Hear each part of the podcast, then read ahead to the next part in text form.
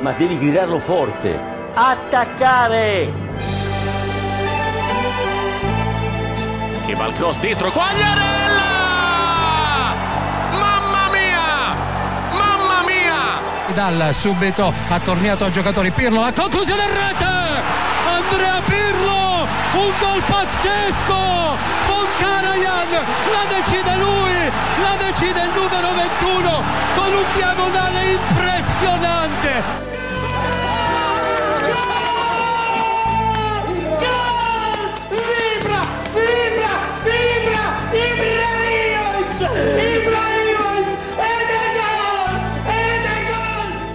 Buongiorno amici sportivi. Het is dinsdag 11 uur en eh, ja, dit keer nemen we niet op in de studio, want eh, Wesley Victor Mak aan de andere kant van de lijn moest zich laten testen op corona, maar hij is negatief. Gewoon lekker negatief hoor, geen Ja. probleem. Sempre negativo, hè? Sempre negatief hoor. Nee, ik was een beetje verkouden van het weekend, dus ik dacht ik doe hem maar even. Gewoon voor de zekerheid. Ik bedoel, ik wil niet eh, jou tijdens je kampioenschap eh, dat je niet naar buiten mag. Ik bedoel, dat zou lullig zijn natuurlijk. Tien dagen in Dus, eh, zelfisolatie met mijn intershirt aan. Ja, dat is natuurlijk ook niet ideaal. Het kan niet goed zijn voor de mentale gezondheid. Zo Nee, dus ik dacht ik test me even, maar goed, alles was negatief, dus niks aan het handje. Maar goed, we zitten dus wel even op afstand van elkaar, maar eh, Ja, want dit kreeg je een half uur geleden te horen. Dus Ja. ja, uiteindelijk was het toch het makkelijkst om even via de internetverbinding op te nemen. En het is wel een mooie week om, om even uit te lichten, denk ik. Om even na te bespreken. Dat zeg ik niet alleen omdat Inter eh, ja, de voorsprong op, op eh, Juventus uitbouwde. Maar ook omdat er gewoon heel veel moois gebeurde. We hebben de porno-trainer die terugkeerde in de Serie A. Na eh, tien jaar afwezig te zijn geweest. We hebben een scheidsrechter die een interview gaf. Eigenlijk voor het eerst ooit dat dat gebeurde. Eh, we hebben een paar andere mooie wedstrijden. We hebben een negatieve reeks die werd doorbroken. En eh, noem het allemaal maar op. En dat ja, gaan het we allemaal... bijzonder. Het, is, Ja, het wordt echt een, het wordt een mooie uitzending, denk ik. toch? Ik, eh, ik heb er echt wel zin in. Want dan word je wakker vanochtend en dan kijk je weer even op Twitter en dan zie je weer zoveel mooie dingen verschijnen. En dan denk je, ja, dit is wel een leuke aflevering. Een perfecte dag om even, even ja, naar het Italiaanse voetbal te kijken. Want we hebben ook nog een coronasoap. Dus eh, als klap op de is- het is vuurpijl. niet normaal. Nee, en dan natuurlijk ook nog de mooie columns. Niet alleen van Isaac en van Juriaan vandaag, maar ook van eh, ja, Hans Otte, die één keer per maand een eh, mooie column voor ons opneemt. En ja, dit keer ja, langs de provinciale bombers gaat. Dus ja, daar sluiten we mee af vandaag. Maar eh, laten we beginnen bij het begin, Wes. Bij eh, de titelstrijd. Want Ja. is, het, is het gelopen? Zijn we nog eh, volop bezig? Of, of hoe, hoe kijk jij er tegenaan? Nou goed, jij was degene die vorige week nog met, eh, tenminste niks durfde te jinxen. Je, je, je had, vorige week was 60-40 geloof ik toch? Dat jij dacht dat Inter kampioen werd. Ja, zoiets. Of misschien was, misschien was 70 of 65 of zo. En volgens mij zei je ieder geval. 60-40, maar nu staat hij dus op 65 of 70 al.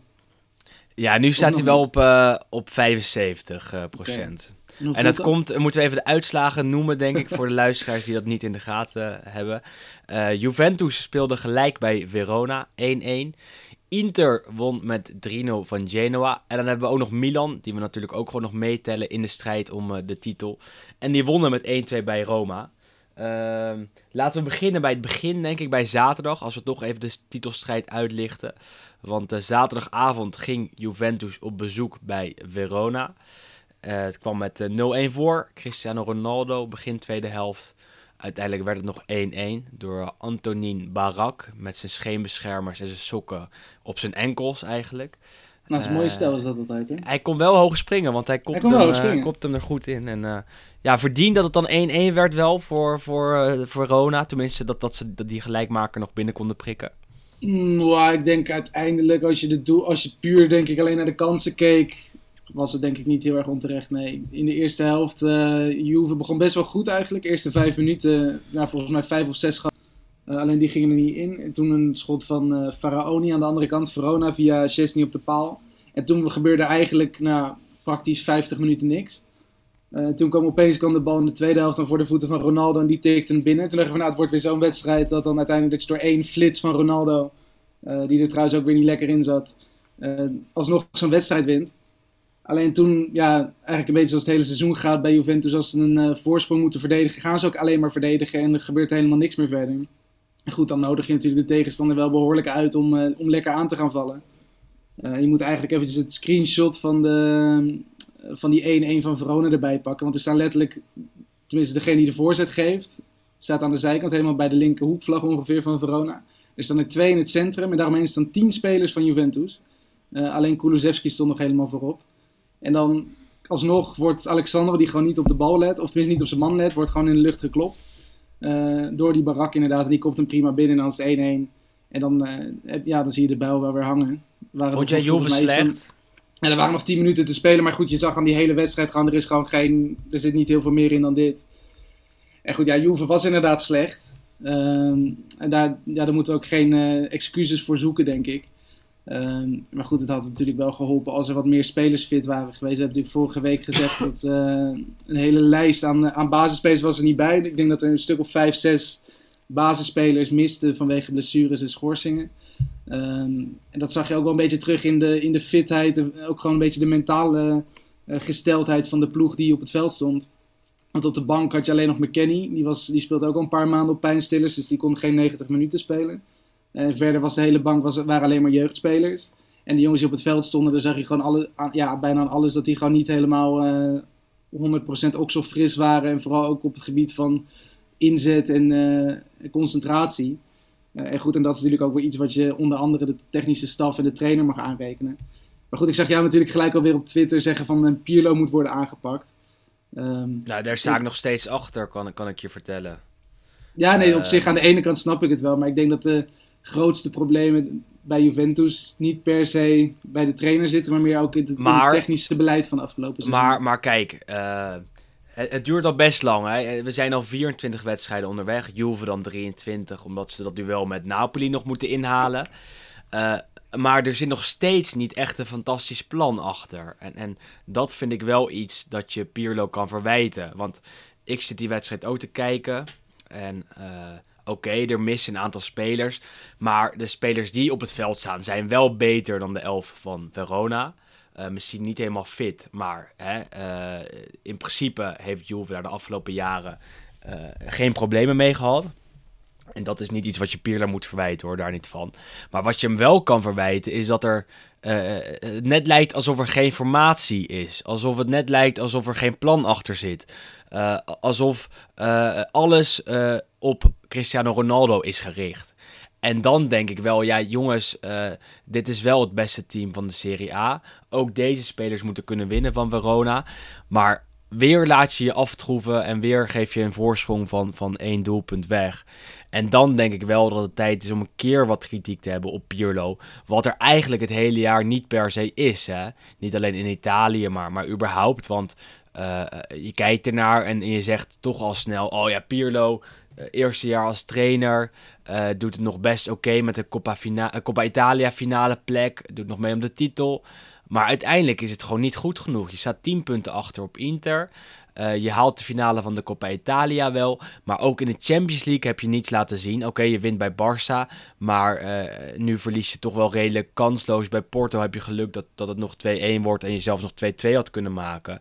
Maar ook die wedstrijd leek helemaal nergens op. Qua tactiek en qua spel. Uh, dus dan denk ik, en, en, en als je daar neutraal naar probeert te kijken, dat het toch wel tijd is om een keer een beetje kritiek op Pirlo te hebben. Omdat het spel gewoon nergens op lijkt. Ja, daar ben ik het zeker mee eens. Maar goed, dat heeft natuurlijk ook deels te maken en met alle blessuregevallen, denk ik. Maar ook grotendeels, daar hebben we natuurlijk een paar weken geleden geloof ik over gehad. Over wat er nou eigenlijk zou zijn gebeurd als Juventus Ronaldo bijvoorbeeld niet had gehaald. Uh, en gewoon inderdaad wat slimmer had geïnvesteerd. En dat bedoel ik ook met een beetje de vinger te wijzen richting het technische beleid daar. Uh, want er zijn natuurlijk toch best wel de laatste seizoenen uh, ja, vreemde keuzes gemaakt. In die zin, um, Allegri zat er natuurlijk nog tot, uh, tot 2,5 jaar geleden. Die kreeg toen Ronaldo. En eigenlijk vanaf dat moment was zijn spelstijl, speelstijl werkte ook niet helemaal meer. Want toen was natuurlijk ook opeens was Ronaldo de grote man. En toen ging het dat seizoen eigenlijk dat ze natuurlijk werden uitgeschakeld door, door Ajax, onder andere in Europa. Dat was natuurlijk ook al een jaar waarin hij opeens eigenlijk ook best wel veel kritiek kreeg als trainer. Wat in de jaren daarvoor ook een stuk minder was. Uh, dus dat had natuurlijk al deels te maken met Ronaldo. Uh, daarna stellen ze Sarri aan. Uh, en dan verwachten ze ook van hem een volledig nieuwe speelstijl. ook binnen eigenlijk een paar maanden. En dat lukt niet. Nou, Sarri de laan uit. dan doen ze nu met Andrea Pirlo, zetten ze iemand neer die nog nooit trainer is geweest. Ehm, en goed, dan vraag ik me toch af in welke mate je dat dan aan de onervaren trainer mag hangen als zeg maar, hoofdverantwoordelijke of aan het technische beleid en de technische directeur. nee, maar- Die dan zeggen van hé, we geven zo'n jongen die nog niks heeft bewezen ergens, geven de kans. En we verwachten wel gewoon de dingen die we altijd hebben verwacht. Want dat is natuurlijk ook niet heel erg eh, reëel als je het op die manier bekijkt. Helemaal met je je- eens. Helemaal met je eens. Alleen eh, eh, los van al die externe factoren of, of interne factoren, als je naar Paratici kijkt en ook naar. ja, is Netvet daarbij betrokken en Anjelli. Eh, los daarvan kijk je toch naar Pirlo en naar het elftal nu. Snap je? Ja, nee, eh, absoluut. eh, en daar, ben ik kan- mee daar wilde ik inderdaad naartoe. Precies. Maar de, de, de spelers die er staan, ik denk dat, nou tenminste dit seizoen is misschien gedeeld eerst of misschien de tweede. Want ik vind de selectie van Inter vind ik wel iets completer misschien. Ja, ik ook. Ehm, maar goed, je hebt nog steeds een van de beste selecties van het land. Dus je moet daar gewoon sowieso tweede, eigenlijk, je moet eigenlijk kampioen worden. Want dat zijn natuurlijk de verwachtingen. Ehm, maar goed, in de tweede plaats, als je geen eerste kan worden, is die tweede plaats natuurlijk minimaal. Alleen goed, dat gat met Milan werd nu ook weer groter. Maar als je ook kijkt naar die selectie, dus gaan, er gaan ook echt heel veel dingen mis. Want we, kunnen, we hebben allemaal natuurlijk van de afgelopen seizoenen van die eh, mooie draadjes gezien op Twitter met de banter-era van, eh, van Napoli en de banter-era van Milan, waarin er allemaal gekke keuzes werden gemaakt en gekke spelers werden gehaald. Maar ik denk dat we intussen ook wel een beetje zo'n lijstje kunnen maken bij Juventus. Want ook bijvoorbeeld de spelers die dan zijn gehaald, en vooral even met het oog op de eh, recente transfervrije spelers, wat, wat Juventus natuurlijk heel graag, eh, die heeft denk ik gewoon zo'n zoektapje openstaan op transfermarkt, eh, transfervrij. Maar goed, die spelers die zijn gekomen, een Rabiot en een Ramsey. En eigenlijk degene die daarvoor waren was natuurlijk een Emre Can. Dat zijn toch allemaal namen waar je heel veel geld voor hebt betaald. Vooral natuurlijk in, in bonussen en, en salarissen. En die hebben allemaal gewoon nog niks laten zien. En dat zijn dan toch ook dingen, naast natuurlijk het gigasalaris en de transfersom die je voor Ronaldo hebt betaald. Dat je toch best wel, nou, wat, wat zullen we zitten, ergens meer dan 100, richting de 200 miljoen hebt uitgegeven aan spelers. Die toch niet heel erg lekker renderen. En bij Ronaldo kun je natuurlijk nog zeggen van ja, het is, hij, hij maakt heel veel doelpunten. Dat is natuurlijk waar. Maar goed, het is nou niet dat het spel heel veel beter is geworden sinds hij is gekomen. Het project en- Ronaldo is En- een en beetje het project is inderdaad, nee maar goed, tuurlijk. Het is, hij is gehaald ook met het doel van we gaan die Champions League halen. Ehm, en we gaan die Champions League winnen. Maar goed, dat is niet gelukt. En dan moet je inderdaad kijken van wat heeft hij dan wel gebracht. Ja goed, hij heeft nu twee kampioenschappen eh, en een hele hoop doelpunten. En dat is natuurlijk knap. En het zal vast natuurlijk ook voor de marketing en een beetje de, het, het, idee van wat Juve is in de rest van de wereld heeft dat echt wel geholpen zijn komst. Maar goed, echt op sportief vlak is nou niet heel ring eh, gekomen. En dat is natuurlijk wel iets wat toch ook wel op ja, zeg maar in het bestuur mag worden, naar mag worden gekeken. En Paratici, zijn contract loopt ook deze zomer af. En het zou me, me niet verbazen als ze bij Juve zeggen van nou jongen, het is, eh, het is mooi geweest en we gaan voor iemand anders doen. Maar Benter er gaat me een beetje te ver. Want je bent negen keer achter elkaar kampioen geworden. Eh, en het kan ook wel een keer zijn dat je dat niet wordt. Zeker eh, als je kijkt naar het elftal van Inter en hoe Inter nu draait. Eh, laten we gelijk het bruggetje maar maken, denk ik. Want de volgende dag was het om drie uur Inter tegen Genoa. Genoa toch wel eh, ja, de hemel ingeprezen de, de, de afgelopen tijd. En terecht. En daar, want- zit, en daar zit ik dan met hoop, hè? want ik denk dat Juve 1-1, Ja. dus dan moet Inter punten verspelen. Ik zet dan alles, ik, ik, ik manifesteer in mijn hoofd dat Genoa gewoon een hele onverdiende overwinning pakt. ja, en na ja. 32 seconden, Ja, na 32 seconden was het, al, eh, was het al raak voor Lukaku. Maar het begon eigenlijk al vooraf. Want eh, deze midweek staat eh, de derby van, van Genua op, op het programma. Genua op het programma. Genoa tegen Sampdoria. En eerder die middag speelde Sampdoria. Die gaven al wat spelers rust. En eh, inderdaad was het ook eh, Genoa dat er niet met de beste elf aantrad. Volgens mij met zes basisspelers die normaal ook zouden spelen. Vijf eh, die, die normaal op de bank zitten. Mattia Destro, de superbomber, die we straks ook nog even bespreken met Hans Otte, mocht niet starten. Ja, en toen eh, kwam Inter wel aan met de sterkste elf. En als Inter in de sterkste elf aantreedt, dan zijn ze op dit moment beter dan welke Italiaanse ploeg dan ook, denk ik. En dat zag je ook eigenlijk de hele wedstrijd. Wat je zegt, na 30 seconden al raak voor Lukaku. Eh, en, en vervolgens echt de kansenregen liet Inter het lang na om eh, de wedstrijd te beslissen. Maar werd het uiteindelijk wel, wel 3-0. Want even later was het Darmian die op aangeven van Lukaku nog scoorde. En ook nog eh, Alexis Sanchez als invaller met de 3-0. Dus toch wel een redelijk eh, ja, makkelijke overwinning voor Inter. Dat ja, die voorsprong op Juve toch uitbouwde. En eh, langzaam aan ja, toch wel de echte titel ja, de slingers uit de kast mag halen, toch? Ja, bedoel, eh, de slingers uit de ja, kast goed, is nog is, wel nu- vroeg. het is natuurlijk nog steeds vroeg, hè? Want ik bedoel, er zijn wel, eh, wat is het nog, 14 wedstrijden. Voor Juve Ja. 15. En voor nog een paar andere ploegen. Hey, het verschil met Milan is vier 10 punten. punten. Ja, dat, ja. dat, dat is inderdaad de enige die nu in de buurt zit. Eh, maar goed, ja, wij zijn er denk ik ook al wel langer over eens. En dat niks om de prestaties van Milan af te doen, want daar gaan we dan denk ik nu gelijk naartoe. Ja, Maar Inter en Juve zijn natuurlijk wel gewoon titelkandidaat 1 en 2. En Milan zit daarachter. Ehm zo en dat is het. bewezen ze nu tegen Rome, want het was echt een hele goede wedstrijd van ze. Dat was zon- zondagavond kwart voor 9. Ja, En dat was wel echt eentje om, eh, als je nog niet hebt gekeken, probeer hem nog ergens eh, te downloaden en terug te kijken. Want het is gewoon 90 minuten lang spektakel daar. het voorspelde al veel goeds. Eh, De heenwedstrijd in Milaan eindigde in 3-3. Eh, en dit keer leek het eigenlijk ook die kant op te gaan. Tenminste, niet per se 3-3, maar eerder 0-6. Want Roma startte echt heel erg slecht aan die wedstrijd. Foutjes achterin. Slatan had na vijf minuten al twee keer, drie keer kunnen scoren. Misschien wel moeten scoren. Ehm, en uiteindelijk won Milan met 1-2. Toch wel redelijk wat discutabele momenten daar ook. Terwijl Milan wel echt veel beter was. eh, ontplofte het Italiaanse eh, ja, Twitter-publiek toch wel. Want eh, ja, Milan kreeg weer een penalty. Laten we daar beginnen, want dat was een 0-1. ja, het zal eens niet, maar... En ze zijn allemaal eh, ja. terecht, dus ja, Ik had, van, ik, had inderdaad toch? van de week, nee absoluut, ik had van de week even een, eh, het hele lijstje van alle penalties dit seizoen in de Serie A op, eh, op Twitter gegooid. Want Milan staat er intussen op 15 eh, en de nummer 2 op de lijst staat er op 6. En dat, het ging mij vooral om het verschil. En toen kreeg ik gelijk inderdaad allemaal Milanisti in de, in de mentions die zeiden van ja, maar ze zijn toch allemaal terecht. En Ja, je, insinueert er wel wat mee natuurlijk Ja, het uiteindelijk. is meer natuurlijk het, het bizarre verschil. Want als je inderdaad ziet, nummer 1 op de lijst heeft er 15, nummer 2 op de lijst heeft er 6. Ik bedoel, dat is een verschil wat denk ik nog nooit, nog nooit is voorgekomen. En we hebben natuurlijk vorig seizoen ge- gezien dat Lazio er heel veel kreeg. Die, die eindigde volgens mij op 16 of 17. Alleen goed, toen stond de nummer 2 op de lijst volgens mij ook op 12 of 13. Eh, maar goed, dit verschil is wel bizar. Maar- ja, wat, wat we zeggen, Ja. echt 99% van die penalties was terecht. En ook deze, Eh, want, ook want, deze. Ja, want Fazio die gaat op de voet van, eh, van Calabria staan. De scheids ziet het eerst niet. Guida, Guida, die wordt ook naar de VAR geroepen. Eh, en daar is gewoon duidelijk te zien dat, dat, dat Fazio op de, op de voet van Calabria staat. Guida, eh, die, die wijst naar de stip en dat is terecht. Maar direct ontploft iedereen. En, en Fazio die geeft een cynisch applausje. Eh, Dat is een applausje waar Wesley Sneijder in het verleden een, rode kaart voor kreeg. Dus dat kan je echt niet bij elke Italiaanse scheidsrechter maken. Eh, nou ja, hij wel, want hij kreeg maar een, maar gele kaart. Uiteindelijk zelfs voor de overtreding volgens mij. Cassie mocht achter de bal gaan staan, 0-1. Werd nog wel 1-1, weer toe. Die eh, ja, echt wel een mooi doelpunt maakte. Ehm, maar uiteindelijk was het Ante Rebic met eh, de beslissende treffer. 1-2 voor Milan, meer dan verdiend. Eh, maar ook na die 1-2 een discussiemoment. Want Roma, middenvelder, Mkhitaryan, die heeft de bal in de, de, de 16 van Milan. Verspeelt hem eerst, maar verovert hem terug. Normaal gesproken zou je zeggen dat dat reglementair is. Vond de scheidsrechter Guina niet. Maar hij floot nog niet direct. Mkhitaryan pakt de bal, wordt neergehaald. Of wordt neergeworpen. Is, is denk ik beter om het beeld te schetsen. Alleen eh, Guida fluit voor een overtreding van Mkhitaryan en niet op Mkhitaryan.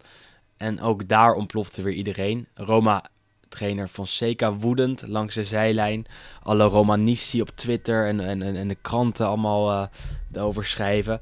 Maar, maar ook dit was een discutabel moment dat je in principe wel zo kan beslissen, toch Wes? Ja, goed, het blijft natuurlijk, bij dat soort dingen is het natuurlijk ook interpretatie. Ehm, maar goed, ja, ik denk dat het ook van beide kanten is dat uit te leggen. Want het is natuurlijk ook met die VAR, die mogen ook alleen maar ingrijpen als het natuurlijk clear en obvious error is.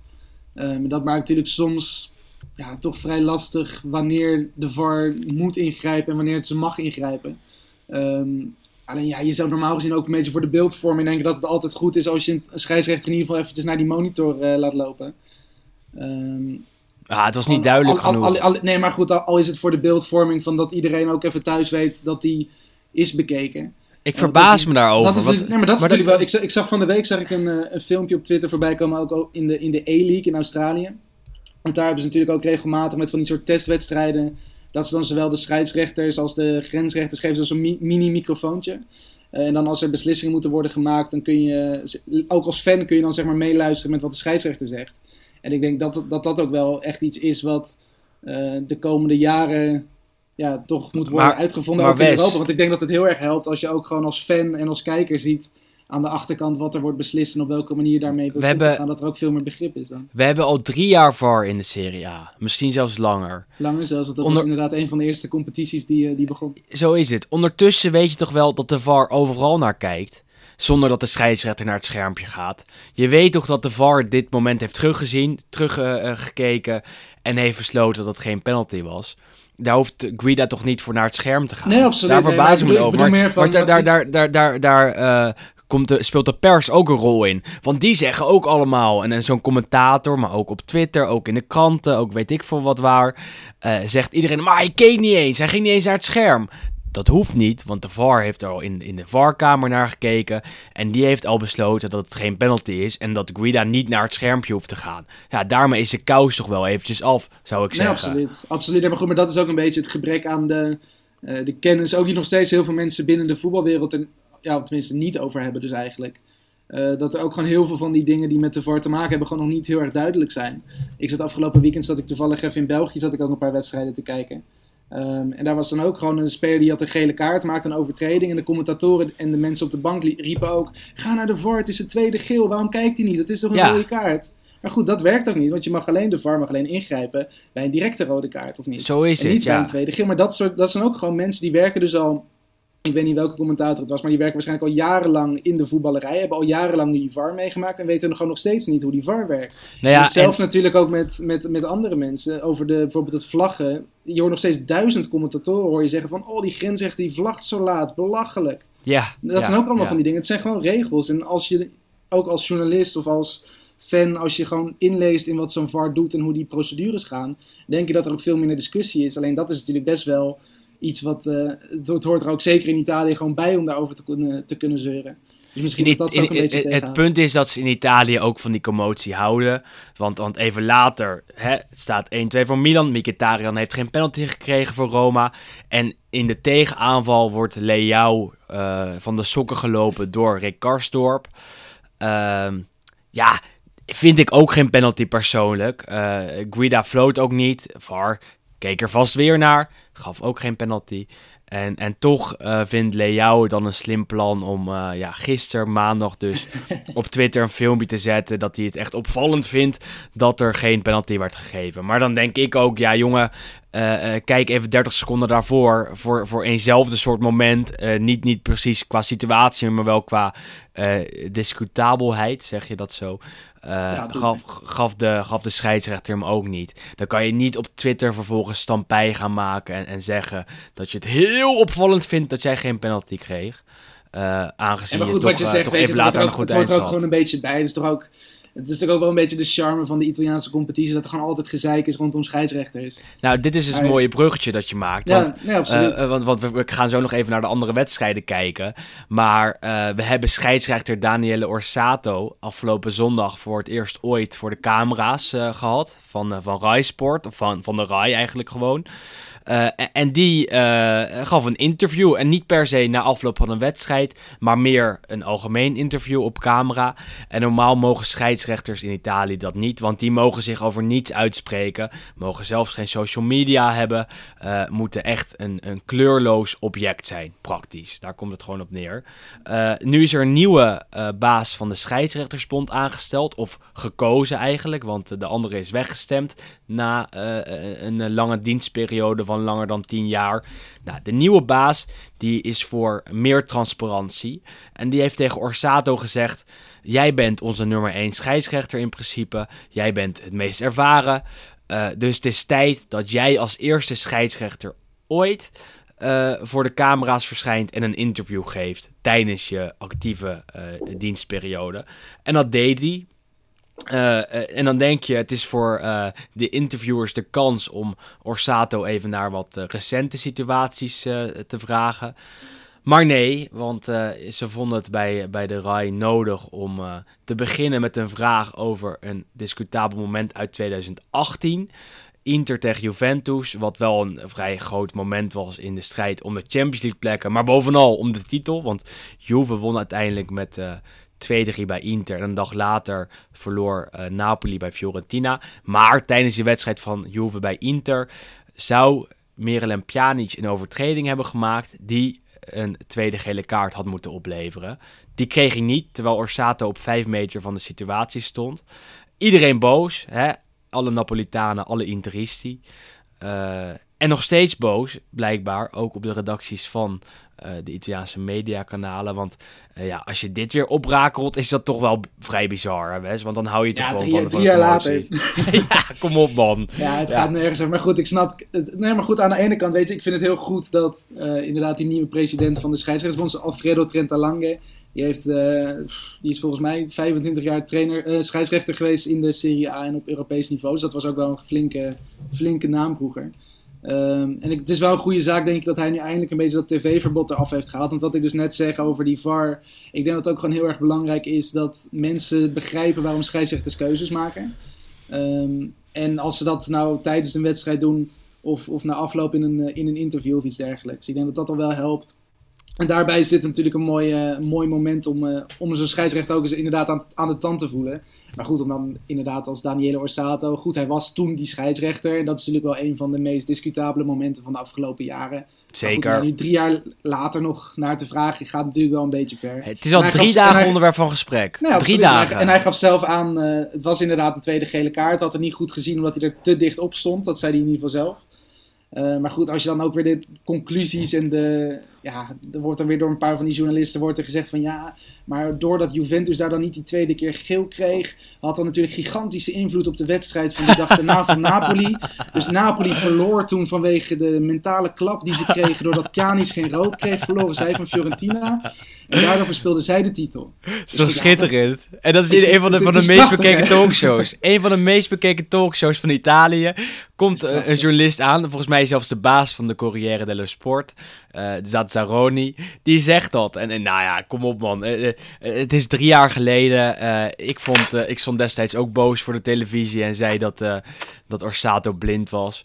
Maar kom op, kom op. Of blind Ja. was, zeg ik dat netjes. Die had hij nu niet dat, zag. nog wel netjes genoeg. Hè. Maar ja, om, om daar nu nog over, over opwinding over te zoeken, vind ik wel heel opvallend. Maar moet ik ook zeggen dat de setting er niet voor was ge- gecreëerd om Orsato naar recente situaties te bevragen. Vraag hem na afloop van een duel die, die- dat hij dit weekend leidde. Ik weet even uit mijn hoofd niet welke Spezia dat was. Parma deed Spezia. Parma, inderdaad, precies. Eh, vraag hem dan na afloop van die wedstrijd even voor de camera's te komen. En stel daar wat vragen over Spezia Parma. Dan ga je alle mogelijke opwindingen uit de weg. Eh, ontloop je de vragen over Inter Juve van eh, drie jaar geleden. En kijk je gewoon even naar zijn optreden tijdens Spezia Parma.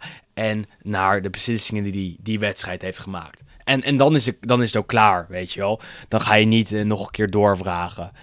Lijkt me, al weet je het in Italië nooit. Maar dan, dan creëer je ook niet de setting waarin je een diepte-interview geeft. En waar er inderdaad misschien wel kan worden gevraagd naar interviewen. Eh, maar goed, wel een interessante trend om in de gaten te houden. We hebben dit een, jaar geleden volgens mij ook behandeld. Dat het toch wel opvallend is dat scheidsrechters in Italië nooit voor de camera eh, komen. En nooit eh, ja, helderheid geven over hun rare, gekke beslissingen. Eh, en over hun fouten soms. Eh, komt er misschien ook door doordat Italianen het vaak heel moeilijk vinden om hun fouten toe te geven. meer dan Nederlanders. Nou, Eh, nee, maar goed, wat dan- ik denk wel dat het een hele goede zaak is. Want we hebben natuurlijk in Nederland, wat was het vorig seizoen natuurlijk? Volgens mij was het toen nog Fox Sports. Dat is natuurlijk ook altijd één, het, het VAR-moment van de week of zo hadden. ja, dat is niet meer, hè? Nou, dat, dat doen ze niet meer. Maar ik weet ook in ieder geval in België heeft de Pro League ook op, op social media dat ze dan een oud scheidsrechter één moment in het weekend vragen te analyseren. Eh, dus je, je ziet dat wel vaker natuurlijk. Afgelopen weekend zelfs nog met volgens mij Dick van Egmond die wat zei over die eh, wel of niet rode kaart bij Ajax. Maar goed, op zich zijn dat natuurlijk wel interessante eh, momenten. En ook inderdaad om wat meer begrip te krijgen misschien voor een scheidsrechter. Ze hebben En ook een Italiaanse Dick van Egmond aangesteld, hè. En die kennen, kennen ze in Amsterdam ook nog wel. Gianluca Rocchi. Dat is nu eigenlijk de, het uithangbord Ja. van de Italiaanse Ja, scheidsrechters. precies, ja.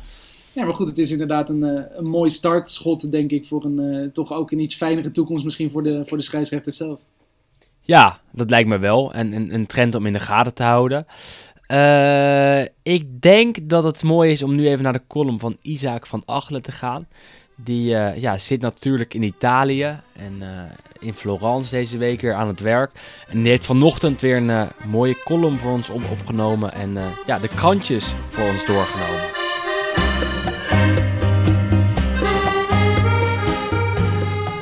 Buongiorno amici sportivi. Geen mooie vrije trappen dit weekend. Afgelopen zondag stond er voor mijn elftal een uitwedstrijd op het programma. Maar die heb ik overgeslagen. Want als ik de hele week van huis ben, wil ik niet de hele zondag weg zijn om een potje te voetballen. Dat is niet goed voor het huwelijk, maar het is uiteraard ook fijn om met het hele gezin bij elkaar te zijn. Ik heb het zelf koken ook weer even achter me gelaten en genoten van de kookkunsten van mijn vrouw. Frittura di pesce, risotto al nero di seppia en een torta a tre cioccolati, om maar even wat te noemen. Ook de pizza fatta in casa ontbrak niet. En tijdens de pizza zondagavond ging het aan de eettafel warempel over de Lo Stadio podcast. Maar het ging niet over Lukaku Ibrahimovic, CR7 of Serse Cosmi. Het ging over Willem Haak. Guglielmo wordt hij bij ons thuis genoemd. Ik vertelde dat Guglielmo niet erg enthousiast was over Sanremo. Mijn kinderen snapten daar helemaal niets van. En ze maakten zelfs een filmpje voor hem op Twitter. Voor de ragazzi is het Sanremo voor en na de komende periode. Maar ook voor mijn zoon staat het voetballen even stil. Thuis zal er elke avond Sanremo aanstaan. En ook in de krantjes gaat het uiteraard over het festival. In de Corriere dello Sport een grote foto van Ibrahimovic. Ibrahim Fortunato canta Sanremo. De Zweed zal de komende drie wedstrijden moeten missen door zijn blessure, maar hij maakt wel zijn debuut in het Teatro Ariston vanavond. Hij gaat een van de komende dagen zelfs zingen, samen met Sinisa Mihailovic. Het gekozen liedje is Io Vagabondo. Verder aandacht voor Juventus, dat nog steeds in de titel gelooft. Maar volgens de krant gelooft alleen Andrea Pirlo erin. De krant kopt namelijk Ci crede solo Pirlo. Vanavond Lo Spezia, zaterdag Lazio. Juventus geeft niet op, maar in emergenza. De Bianconeri hebben Danilo terug in de verdediging en Ronaldo fa gli straordinari con Kulusevski. Ook Tutto Sport gelooft nog in de kansen van Juventus. Juve non è finita. Het is niet over, wordt er gekopt. Pirlo geeft ook niet op. Hij zegt: Questa squadra può farcela. Ik blijf over de Scudetto praten, want we hebben de juiste spirit. Verder praat Roberto Boninsegna verderop in de krant over Big Rom. Lukaku da pallone d'oro. De oud-voetballer vindt hem de beste van de wereld. Ook Slatan mag natuurlijk niet ontbreken in Tuttosport. Milan. Oud Ibrahimovic en Çalhanoğlu. Ibra vanavond bij Sanremo en morgen op de tribune in Milaan. In de Gazzetta dello Sport wordt er een woordgrapje gemaakt over de geblesseerde Ibra. Canta che ti passa. Dit is een veel gebruikte uitdrukking in het Italiaans. Het is een soort uitnodiging om niet bang te zijn en om zorgen en angsten te genezen door te zingen. Verder is de voorpagina helemaal voor Antonio Conte. Special Conte. Un uomo solo al comando. L'Inter ad alta densità fa più gol e tiri del City, come media punti tra i top d'Europa, e dietro soltanto a Simeone e Guardiola. E così il contismo è tornato a far tendenza. Inter schiet vaker op doel en scoort vaker dan City.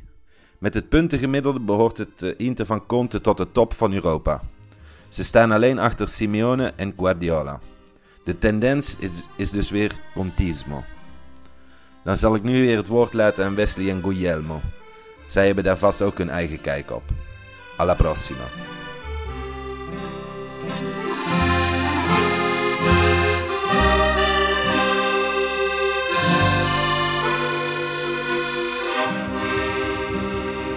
Ja, mooi dat ze het zelfs in eh, Huizen van Achelen vaak over Lo Stadio hebben.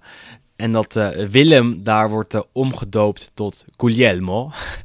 en eh, toen eh, moest je maar op, even op Twitter kijken. Toen namen zijn kinderen een, eh, een mooi filmpje op, inderdaad, afgelopen weekend. Waarop ze mij opriepen om deze week tijd te maken om naar Sanremo te gaan kijken, Wes. Ja, maar dat moet je ook zeker doen. Ja, kom op Nee, man. maar, ik, nee, maar ik, ik snap niet waarom jij nog nooit naar Sanremo, of tenminste dat, waarom dat niet leuk is. Ik vind dat echt ieder jaar toch wel een van de Kijk je ook naar het song? Songfestival? Kijk je naar Het het song- Songfestival? Het Songfestival niet. Ehm, ook gewoon dat het, ja, ik weet niet. Ik vind dat ook gewoon heel erg nep eigenlijk. En ook gewoon natuurlijk allemaal van die volledig ingestudeerde eh, interviews. Dat, vind ik gewoon echt heel nep. Maar ik vind Sanremo vind ik juist wel heel leuk. Eh, omdat daar ook gewoon, net zoals wat je nu hebt, we krijgen straks krijgen we Mihailovic en Zlatan. We hebben vorig jaar we volgens mij Donatella Versace een keer gehad. En allemaal ook bijzondere personages uit de Italiaanse televisie, media, filmwereld. En ik vind het toch altijd ook wel leuk om te zien hoe eh, dit soort programma's daar in elkaar zitten. Ehm, en vaak Echt een ook happening. ja, en- vaak zijn het ook gewoon echt hele toffe nummers die, daar, eh, die er zijn. Grote artiesten die optreden. Ehm, en ook, goed, want jouw Italiaanse muziekliefde is natuurlijk vooral een beetje voor de oudere nummers. Ja, zeker. Ehm, en je hebt dan inderdaad, ieder seizoen heb je dus de Campioni. Dus dat zijn inderdaad al een beetje de bekende artiesten binnen Italië. Die maken dan speciaal voor Sanremo een eigen nummer. En die kunnen dus uiteindelijk het, het, toernooi, het, zeg maar het festival winnen. En die gaan dan naar het, naar het Songfestival toe. Dan heb je de eh, Talenti, dus de Nuove Stelle. Dus dat zijn dan de nieuwe sterren. Dus dat zijn artiesten die nog niet heel bekend zijn, maar waarvan dit eigenlijk een van de eerste grote optredens is. Eh, die kunnen dan ook een, een prijs winnen. En daarnaast, dat is dan de eerste twee avonden dat zij allemaal optreden. En dan op donderdag doen diezelfde artiesten doen dan allemaal een cover van, eh, van een nummer. En dat zijn vaak de oude nummers. En dat vind ik juist wel een van de. Dat is meestal de leukste avond. Omdat je dan van hedendaagse artiesten, zeg maar. Die dan Op donderdag. mooie, op donderdag is dat. Weet je wat er donderdag is? Nummers, eh, hele mooie nummers doen van. ik weet waar je naartoe wil. Die doen dan hele mooie nummers van oude, van oude artiesten. Dat, dat is dan voor jou heel leuk. Maar goed, volgens mij voetbalt er iemand op donderdag. ja, maar eh, zelfs al, al was Parma Inter niet geweest, dan, dan had ik de tv er niet voor aangeslingerd. Maar eh, misschien wel eventjes als eh, Mihailovic en Ibrahimovic gaan zingen. Want die gaan het nummer Io Vagabondo ten gehore brengen. Uit 1972, toch? 1972. Ja, Van de Nomadi, dat is de, dat is de groep. Mooi nummer. En dat eh, gaat ook eh, plaatsvinden op donderdagavond, als het goed is. Dus- En Zlatan is geblesseerd, dus die heeft eh, alle tijd om dat nummer voor te bereiden. Naast zijn herstel. Hij ging er geblesseerd af denk- tijdens denk Roma Milan. echt- Denk je dat hij echt geblesseerd is? Want het, het zou Ja. me echt niks verbazen als dit gewoon iets... van- Dat, Nee. dat ze gewoon hebben gezegd van, ook een beetje voor de beeldvorming. Als jij nou Ah, maar Wes, een Wes, paar Wes. minuten voor tijd eraf gaat. Wes, hij ging er in de, in de 60ste minuut af. Hij ligt er drie weken uit. Hij gaat ook de Europa League wedstrijd, in ieder geval het heenduel met Manchester United missen. Eh, mij kan je niet verkopen dat Slatan dan expres geblesseerd raakt. Of dat hij Nee, net maar doet niet alsof hij geblesseerd Nee, dat, Het dat ik net het- doet het alsof hij geblesseerd is. Dat, dat geloof, Nou, daar het geloof ik zou me echt niks niet in. verbazen als dan volgende week maandag dat ze zeggen van... Hé, hey, zijn herstel gaat, gaat beter dan verwacht. Misschien is hij er weer bij. Dat zou me niks verbazen. Ah, maar dat zou Dat toch al echt- helemaal compleet belachelijk zijn. Ja, maar goed, Ja, ik geloof daar echt niet in. Heb je dat interview gezien met Maldini gisteren? Ja, hebt, eh, eh, voor de wedstrijd of niet? Voor de wedstrijd inderdaad van, eh, over zijn contractsituatie. Want hij, hij stond natuurlijk eventjes onder contract. En toen moest dat halverwege moest het verlengd worden. Want hij is toen natuurlijk in, wat is het, januari 2020 is hij gekomen. Ja. Ehm, en dat was maar voor vier of vijf maanden geloof ik. En toen hebben ze hem natuurlijk van de zomer of iets later hebben ze hem, hebben ze hem verlengd. Alleen voordat ze hem verlengden, want dat was natuurlijk ook allemaal met die dingen binnen de, binnen de club die een beetje niet zo soepel gingen. Met natuurlijk weer mensen die weggingen en erbij kwamen. Ehm, maar goed, Slatan had toen al aangegeven van prima, ik wil het contract wel tekenen. Alleen ik heb wel, volgend seizoen heb ik al ergens een, een ander contract getekend. Eh, alleen ik wil nog niet zeggen wat dat is. En goed, toen uiteindelijk hebben ze dus met, eh, onder andere met Maldini, hebben ze zijn contract rondgekregen. En toen zijn ze pas achtergekomen dat het ging om Sanremo. Dus dat zijn ook wel mooie, mooie momenten dat zo'n Sanremo contract voor Slatan blijkbaar zo belangrijk is. Dat hij dat wel eventjes meldt voordat hij zijn nieuwe contract bij Milan tekent. Maar ik snap ook dat het belangrijk voor hem is, omdat hij een showbiz-figuur wil zijn na afloop van zijn carrière. Alleen ik vind het gewoon belachelijk. Ja, je bent voetballer en, en eh, hij mist daardoor eh, sowieso wat trainingen van Milan, ook als hij eh, niet geblesseerd was geweest. Maar ik kan echt niet geloven dat hij eh, ge- bewust geblesseerd van het veld afgaat tegen Roma. In een duel dat echt belangrijk is voor een mogelijke titelstrijd met Inter, met Juventus. En dat hij vervolgens ook nog, volgens de mediaberichtgeving, er twee, drie weken uit ligt. Het was, het, Ja. was ook maar een leuke... Nee, weet ik. Maar de, de, de, vraag werd al een paar keer maar gesteld. Ja, Aan de andere kant, als, als zou wel mooi het zijn. Zou het, me, zou het me niet heel erg verbazen. Want het blijft gewoon lekker Italië natuurlijk. mij wel een het, zal- beetje. Het zal, het, zal, niet waar zijn. Maar goed, Mihailovic, de Bologna-trainer, en eh, Ibrahimovic dus samen optreden deze week. Eh, mocht je meer willen weten over Sanremo, dan moet je vooral even aankloppen bij Wesley of bij Isaac. Bij mij eh, kan je alleen maar over voetbal praten. Verder hadden we nog wat andere wedstrijden deze week. Uh, en uh, nou, daar zat best wel wat interessants tussen, zou ik zeggen. We beginnen eigenlijk bij het begin. Spezia tegen Parma. Stond bij rust 0-2 voor Parma. Dat daarmee voor de tweede week op een rij met uh, ja, een, een, een, een, hoe, hoe zeg je dat? Een, dubbele voorsprong, een 2-0 voorsprong ja, naar een overwinning leek te gaan. Op een overwinning leek af te stevenen. Maar ook voor de tweede week op een rij die voorsprong verspeelde. Want het werd 2-2, twee keer Jesse. ja, toch wel leuk hè, dat, dat Spezia toch nog gelijk speelt tegen Parma. Jammer voor Parma, waar Joshua Zirkzee geblesseerd was en dus niet mocht spelen. Uh, zes uur zaterdag, Bologna-Lazio 2-0. Uh, teleurstellend, hè, wat betreft Ja, dat Lazio. is een opvallend, uh, opvallende wedstrijd. Uh, goed, Lazio is natuurlijk wel dit seizoen denk ik ook wel een van de, sowieso een van de betere ploegen natuurlijk van Italië. Maar nu de laatste weken zijn, waren ze echt wel een beetje bezig aan een soort opmars. En dit was dan opeens wel een soort, ja, donderslag bij heldere hemel, zullen we het zo Na, na Bayern, na Bayern. Nee, natuurlijk, ja, op zich. Ze hebben natuurlijk ook wat uh, defensieve problemen. Het is natuurlijk ook, ja, goed, wat was het, een 4-1 tegen Bayern gaat natuurlijk Ja. niet in de koude kleren zitten. Maar het, ze kwamen gewoon niet voor de dag eigenlijk tegen Bologna. Ehm, Ze hebben geen verdediging. Het, het slaat echt nergens op wie daar verdedigt. Niemand namelijk. Het is echt een, echt een, een, een, dramatische de defensieve linie. En dat komt dus echt wel, eh, wel vaak terug dit seizoen. Want eh, met alle respect, eh uh, Bakke Moussakio en eh, Wesley Hoeter echt helemaal niets van dit jaar. nee, goed, dus hebben natuurlijk nog Acerbi, dat is dan de enige die nog wel redelijk zijn niveau haalt. Maar als je inderdaad ziet wat er om hem heen staat. Dan ze hebben natuurlijk ook nog die eh, kamikaze-piloot van, eh, van een Patrick. Ze hebben nog een paar van die andere jongens. Dat is echt een idioot, hè? maar het- het Patrick is ja, toch een idioot? Hoe kan het dat hij bij Lazio speelt? Hij zou nog niet eens in de basis staan bij Crotone. Dat is echt, een, een, een, een, echt bizar dat hij mag spelen bij Lazio. Dat voor een top 4 plek in de Serie A strijdt. En gewoon in de knock-out fase speelt van de Champions League. Patrick is echt, echt, echt helemaal niks. Ik snap daar Nee, echt, echt niets van. en ze hebben natuurlijk nog wel recentelijk wat, wat centrale verdedigers gekocht. Ze hebben die Vavro toen uit, eh, ik weet niet waar die toen zat, de Slowakije of zo. Hebben ze toen opgehaald. Of, hij speelde toen in Denemarken, denk ik. Maar die Ja. hebben ze nog voor 10 miljoen. En die heeft dan echt bijna geen kansen gekregen. En dan moet je toch, ja, ja wat gaat er dan mis? Zijn die spelers die ze Eh. gaan halen zo slecht? Maar dat Lazio moet investeren in de verdediging. En dat weten ze al drie tot vijf jaar. En Ilitare, de sportief directeur, is een van de beste van Italië. Maar die investeert wel alleen maar op het middenveld en in de aanval. En ook niet in qua grote En ook niet, nee, en, en dat mag niet van, van Claudio Lotito, de eigenaar daar. Maar stel je, je, je verdient weer een keer wat geld, en dat doen ze bij Lazio echt, echt zeker.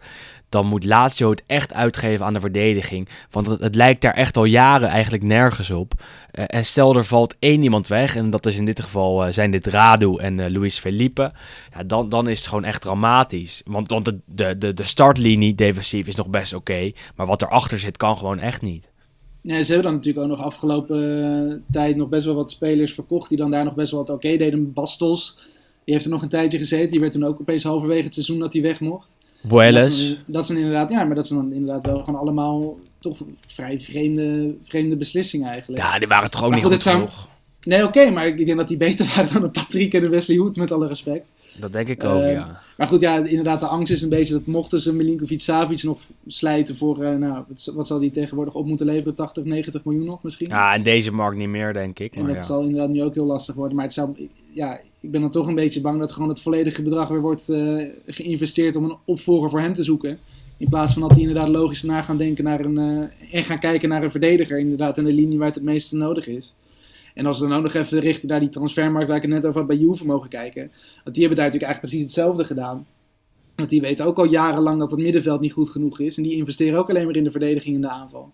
Dus je hebt heel veel ploegen waarin je als buitenstaander denkt van nou, waarom gaat het geld niet daar naartoe? Ja. Dat ze binnen die club blijkbaar volledig andersom denken. Eh, en bij Lazio en dit seizoen ook bij Juventus breekt dat ze natuurlijk wel op dan. Zeker, verloren dus met 2-0 eh, bij Bologna. Kleine klap in de strijd om die Champions League plekken. Eh, Verona tegen Juve hebben we al behandeld 1-1. Zondag een paar mooie wedstrijden. Sampdoria tegen Atalanta om half 1 werd eh, 0-2. Een mooi doelpunt van eh, Malinowski. En eh, ook de 0-2 van eh, Robin Goossens was echt eh, prima. Atalanta komt dus wel eh, ja, dicht bij die Champions League plekken weer. Of tenminste staat nu zelfs op plek 4 al uit mijn hoofd. Staan ze op plek Ja, 4? Ja, precies. Ehm, hebben we Udinese, Fiorentina om, eh, om eh, drie uur gehad. 1-0. Ja, wat moeten we daar nog van zeggen? Ik denk eigenlijk deze week even helemaal niks. Want we kunnen Fiorentina eh, iedere week wel afbranden. Udinese won daar met 1-0. En dat was verdiend. Wel belangrijk om daaruit te lichten is dat we vorige week Jaden Braaf nog bespraken. Dat hij nog niet had gespeeld. En hij mocht invallen tegen Fiorentina. Maakte zijn debuut. En eh, ja, volgens mij deed hij dat best aardig. Ja, hij speelde Ja. een kwartiertje, creëerde één kans. Ja, Dus goed, op zich binnen een kwartier is dat een prima eh, score. best een grote jongen, hè? Niet, Ja, ik, ja. ik, ik dacht dat, eh, dat hij iets technischer was en iets kleiner. Maar het is, het is best, een, eh, best iemand die zich fysiek kan meten in de Serie A. Ja, hij is vooral ook denk ik gewoon heel erg explosief. Eh, hij is natuurlijk razendsnel. En hij heeft ook een goed, eh, goed schot van afstand. Ik heb hem toen, wat was het, vorig jaar denk ik op dat jeugd WK. Dat was onder 20 WK Ja, geloof ik. Dat werd hij, goed eh, dat verslag van gedaan. Ja. Eh, en dat was inderdaad volgens mij op de NOS werd dat ook uitgezonden. Maar goed, nee, daar was het een van de eerste keer dat ik hem inderdaad wat langer in actie zag. Want goed, de, wat is het, de, tweede elftal van Manchester City zie je natuurlijk niet zo vaak. Ehm, maar goed, daar zag je inderdaad wel dat het een interessante speler was. Alleen nog wel heel erg, ehm, ja, ruw. Druistig. Ja, zo'n beetje... Grillig. Met, met, met, met oogklep op. ja, ja, ja. En ja, daar leek ja. het, nou goed, ja, het, is, het is mooi dat hij inderdaad nu in, eh zo zijn minuutjes mee kan gaan pakken tot, het- tot het einde van het seizoen. En wordt gehuurd van Manchester City. Geen, eh, geen slecht plan is. En volgens mij is er geen optie tot koop, maar ze willen wel Nee. met hem in onderhandeling om, eh, om hem toch op een of andere manier over te kunnen nemen. Ja, nou, dat, dat is zeker iets om in de gaten te houden. Ja. Wel, wel leuk, nog een Nederlander in eh, eh, de Serie A. En ook nog eens bij Udinese, waar er een eh, aantal spelen. Inter won met 3-0 van Genoa, overtuigend, soeverein en nog steeds eerste in de Serie A. Eh Crotone Cagliari is wel een wedstrijd waar we verrassend genoeg even bij stil moeten staan. Eh Cagliari won namelijk met 0-2. Eh, was verdiend. Eh, een, eh, mooie kopbal van Pavoletti en een penalty van João Pedro zorgde voor de 0-1 en de 0-2. Penalty veroorzaakt door Lisandro Magajan. Ja, ja, hij keek niet eens. Hij keek niet eens. ja goed, maar ik vind het wel... Dit, dit zag er bizar lomp uit, maar dit zijn natuurlijk wel aan de andere kant ook dingen waar je niet heel veel aan kan doen, denk ik, als verdediger. Die bal die valt daar en hij wil hem wegschieten. En precies op het moment dat hij hem weg wil schieten, springt er net, volgens mij was het Pavoletti, eh, die er net voorsprong. En dan maakt hem gewoon vol neer. En dan is het 0-2. Binnen vier minuten, geloof ik, ging het van 0-0 naar 0-2. Dat is ook een beetje het probleem wat Crotone het hele seizoen al heeft. Dat het, als het op achterstand komt, dat het gelijk eh, helemaal door de mand valt. Eh, maar goed, ja, uiteindelijk Cagliari wel de eerste overwinning in, eh, in jaren voor je gevoel. Onder de nieuwe Shock trainer. effect, shock effect. Ja, tuurlijk. Nee, maar goed, onze oude, onze oude vriend is er daaruit. En die zit er nu sinds eh, nou, een klein weekje met eh, Leonardo Semplici. Prima trainer is dat. Speelde, was nu zijn honderdste Serie A-wedstrijd. Dus dat is natuurlijk ook altijd een Werd mooie- gelijk gehuldigd voorafgaand aan zijn eerste Ja, wedstrijd. ja, En eh, nou ja, goed, en hij wint met 0-2. Dus dat is natuurlijk wel een, ja, toch een prestatie waard. En aan de andere kant, bij Crotone vloog... ja, betekent dat gelijk het, het einde van Giovanni Stroppa. Als voetballer was dat een hele goede speler vroeger bij Milan. Als trainer wat als minder. trainer een stukje minder. Of in ieder geval zeker in de Serie A is het, eh, is het niet gelukt ja, ja, ja, ja, ja, ja, ja, ja. En dan krijgen we toch weer eh, eh, ja, de naam die we gisteren, of tenminste vorige week, hadden we het erover van het zal toch niet. Dat er weer, dat, dat er weer zo eentje wordt, wordt gekozen. Maar dit, dit, dit, dit, is, dit was een signaal, hè? Want er was vorige week nul aanleiding om Serge Cosmi in de podcast te noemen. Letterlijk nul aanleiding. Hij kwam niet voor in de pers, hij, hij was beschikbaar, maar voor de rest echt, echt nul aanleiding om Serge Cosmi weer een keer eh, tevoorschijn te toveren. En het was echt verbazingwekkend dat die naam gisteren dan opeens wordt genoemd bij Crotone. Maar, maar laten we even Serge Cosmi toch even uitlichten, want dit is een van de meest kleurrijke figuren in de Serie A van de afgelopen nou, 15 jaar, denk ik. Ehm, ja, het is een heel verhaal, maar het komt erop neer dat hij eh, ook trainer is geweest bij Palermo. Toen een keer in een interview zei dat hij zijn spelers in de eh, spelersbus naar porno liet kijken. Om eh, ja, ze alvast in extase te brengen voor de wedstrijd. Om ze gemotiveerd te, krijgen. Sindsdien eh, draagt hij de naam de pornotrainer. Ehm, hij heeft ook vaak een petje op. Heeft een raar baardje, snorresje. En is altijd een beetje een stuk of ja, 20 kilo te dik, denk ik. Ondertussen is hij de afgelopen 10 jaar eh, ja, vaak wel bij, bij kleinere ploegen trainer geweest. Ehm, en eh, heeft zich wel uitgesproken in de Italiaanse pers. En eh, nou blijkt, en dat wist ik eigenlijk helemaal niet vorige week, dat hij ook DJ is in zijn vrije tijd. Uh, heeft zelfs al een uh, rolletje gespeeld in een muziekclip uh, van een ja, wat Italiaanse hiphoppers, of hoe noem je dat? Ja, ik weet niet of dit hiphop was, maar in ieder geval modern. hoe noem je dat? Ja, maar ik weet niet of het hiphop was. In ieder geval Italiaanse zangers, maar zo kan je het eigenlijk ook niet noemen, want het nummer leek nergens op. maar goed, daarbij stond DJ Serse Cosmi. dus ik die clip ja, kijken een, uh, en hij staat daar in zijn, in zijn hempie en, uh, te draaien. En nu blijkt dat uh, Serse Cosmi, de nieuwe trainer van Crotone dus, in zijn vrije tijd heel erg van muziek houdt en draait. In het verleden al heeft ja, gedraaid op Formentera en op Ibiza in nachtclubs. En ja, daar zelfs spelers heeft ontmoet in het verleden.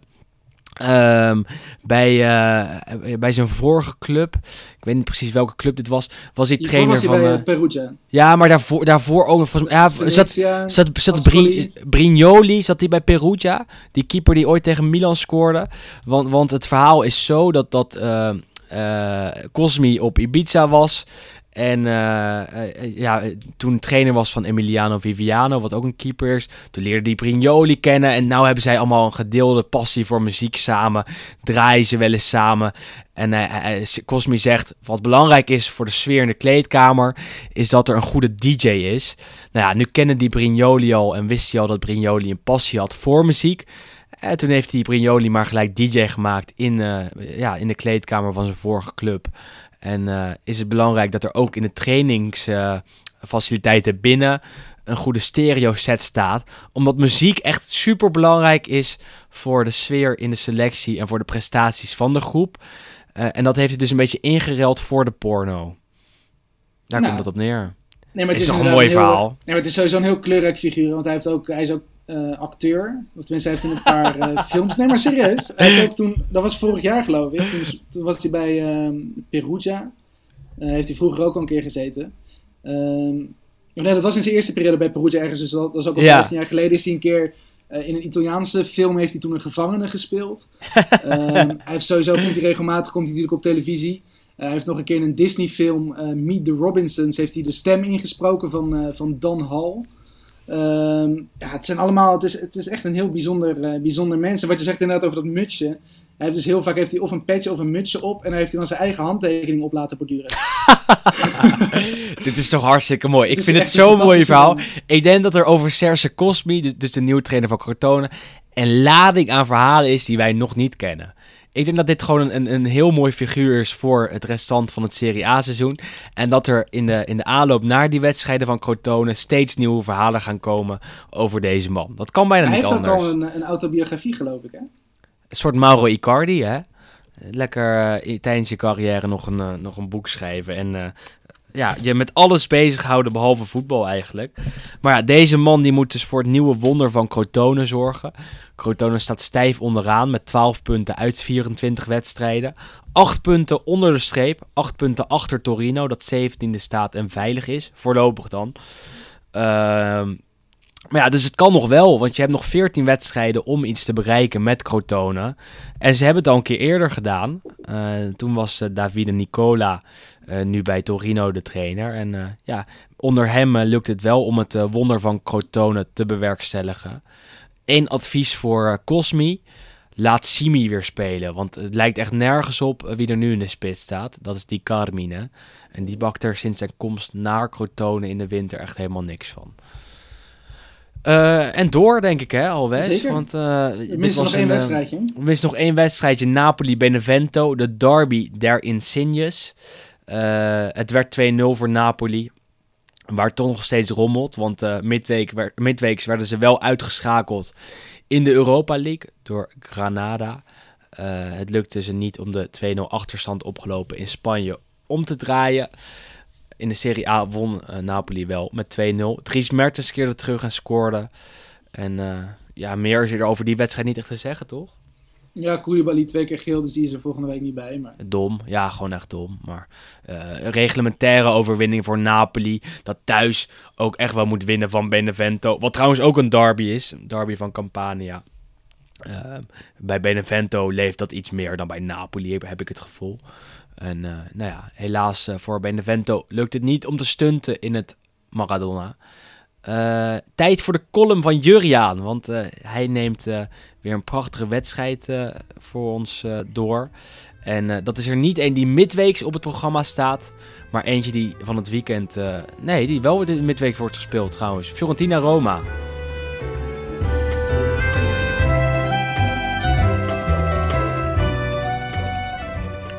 Fiorentina AS Roma is een echt klassiek duel en misschien wel de derby van Michelangelo.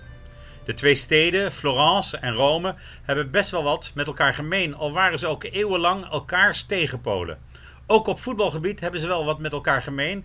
En het is best grappig dat Fiorentina en AS Roma de eerste twee Europese prijzen voor het Italiaanse clubvoetbal wonnen. Dat deden ze allebei in 1961. AS Roma won de jaarbeursbeker en Fiorentina de Europa Cup voor bekerwinnaars. Pas daarna gingen de clubs uit Milaan het internationale zilverwerk veroveren. Fiorentina-Roma heeft ook een echte rivaliteit. In het begin van de jaren 80 deden ze allebei hun best om Juventus van de troon te stoten. Fiorentina haalde het in 1982 net niet en AS Roma een jaar later wel. Beide clubs waren in die tijd ook leveranciers van de Squadra Azzurra buiten het Juve-contingent om. Met spelers als Antonioni, Graziani, Virkowot en Conti waren beide clubs vertegenwoordigd in de ploeg die de Mondial 82 won. Fiorentina en Roma hebben een paar bijzondere wedstrijden gespeeld tegen elkaar met opmerkelijke hoofdrolspelers. In 1989 werd het seizoen afgesloten met een beslissingswedstrijd in Perugia op 30 juni om het laatste ticket voor de UEFA Cup te verdelen. Het werd een hete namiddag, waarbij Fiorentina in de 11e minuut de leiding nam door een doelpunt van Roberto Pruzzo. Hij scoorde met een kopbal bij de tweede paal op een voorzet van Roberto Baggio. Het was een zeer bijzondere goal. Want het was de laatste wedstrijd in de loopbaan van Pruzzo, die voor één seizoen was uitgeweken naar Fiorentina, omdat er bij Roma na de komst van Rudy Vuller geen plek meer voor hem was. Het zou de winnende goal zijn in het duel, en Roma viel nog wel aan, maar het bleef 1-0. Het duel werd nog even onderbroken omdat heetgebakerde fans uit de hoofdstad het veld wilden bestormen. Pruzzo was de held van de dag en scoorde tegen de club waar hij zoveel triomf had gevierd. Hij was drie keer topscorer van de Serie A geworden en won met Roma ook een Scudetto en viermaal de Coppa Italia. In de nationale ploeg was er bijna geen plek voor hem, omdat bondscoach Bearzot blind voer op Paolo Rossi. Maar Pruzzo scoorde dus wel in zijn laatste wedstrijd en liep juichend weg naar de treffer. Dat was vroeger nog normaal. Voor Fiorentina was het de opmaat naar een onvergetelijk Europese seizoen dat uiteindelijk in de finale zou eindigen. Een jaar later zou Roma de finale van de UEFA Cup halen, om de macht van de Serie A nog maar eens te benadrukken. Fiorentina AS Roma was in 2001 ook een echt beladen wedstrijd. Nu speelde het idool van Florence bij AS Roma, dat op het punt stond om kampioen te worden. Gabriel Omar Battistuta had in 2000 besloten om toch maar naar een andere club te gaan om iets te winnen. Roma was koploper en Fiorentina een middenmotor. Maar Florence liep op een maandagmiddag massaal uit om Battistuta te zien bij de tegenstander. Was het verraad? Zoals bij Michelangelo, die in 1496 Florence verliet om in Rome opdrachtgevers te zoeken, had de bevolking van Florence er wel vrede mee. Maar Battigol hoefde nou ook weer niet te rekenen op een warm welkom in de Paarse Arena. En toen was het 9 april 2001, een historische dag.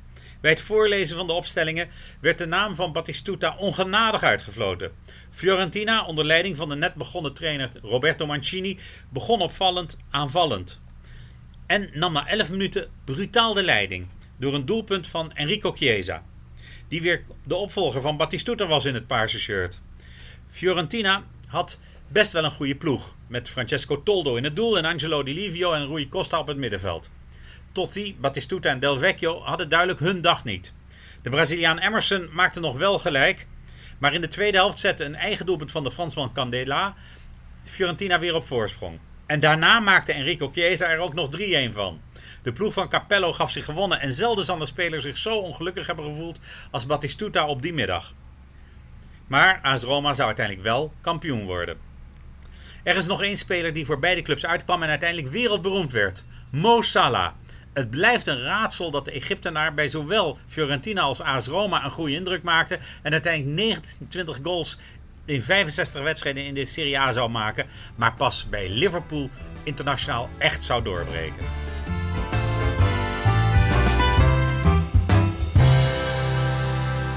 Ja, weet je waardoor dat komt, Wes? Dat ik die, eh, eh, die, die, die speelschema's door elkaar haal. Vertel. Dat is eh, omdat mijn favoriete site, Soccerway, niet meer werkt op mijn laptop. Dus ik moet het echt een, een beetje bij andere bronnen zoeken. Nu met fl- Flashscore voor mijn neus, met Google, met Twitter, noem het allemaal maar op. Als je, ik gebruik ook nog wel eens eh, livescore.com, die werkt ook wel redelijk. Ja, ik, het punt is, ik moet alles in één oogopslag kunnen zien. Want anders dan lopen Hmm. we vertraging op. En dat lukt hier bij Flashscore dus gewoon echt niet. Nou, probeer even livescore.com. Ja, ga ik doen. eh, Volgende week. Volgende, volgende week. keer. Fiorentina Roma staat er morgenavond kwart voor negen op het programma. En bij die wedstrijd denk je inderdaad, zoals Juriaan het zegt, altijd direct aan eh Batistuta. Gabigol, uh, Batigol, niet Gabigol, dat is weer iemand Gabigol. anders. Ongelooflijk. Ongelooflijk hè, dat, dat die namen dat die zo dicht bij elkaar liggen. Want de voetballende kwaliteiten zijn echt heel anders. Batigol, bij Fiorentina groot geworden, bij Roma kampioen eh, geworden in de Serie A. En we hebben nog wel wat mooie potjes. Eh, ik denk dat we hier toch vooral één wedstrijd moeten uitlichten. En dat is een wedstrijd die niet gaat worden gespeeld hè. Ja, dat is wel een van de, de opvallende zaken. Inderdaad, laatste Torino. Torino afgelopen weekend, eh, of tenminste, ik denk dat een week geleden ongeveer begon met een flinke corona-uitbraak. Toen nog maar iets van drie spelers. En eigenlijk iedere paar dagen daarna kwamen er spelers bij. Ehm, afgelopen weekend is natuurlijk ook al hun wedstrijd eh, tegen Sassuolo. Is, eh, ah, ja, ik weet niet wat, Uitgesteld. Is denk ik zaterdag op programma. Vrijdag. Of, vrij- of vrijdag op programma. En die is nu, Ja. nu uitgesteld naar 17 maart. Dus die krijgen we nog te goed. Eh, alleen goed, ja, sindsdien is er eigenlijk niet heel veel verbeteringen zichtbaar geweest. Ehm, en de lokale, over, ja, de lokale GGD, dus in Italië is dat de ASL, die heeft inderdaad ook die eh, gasten allemaal in een eh, quarantaine natuurlijk laten, laten blijven.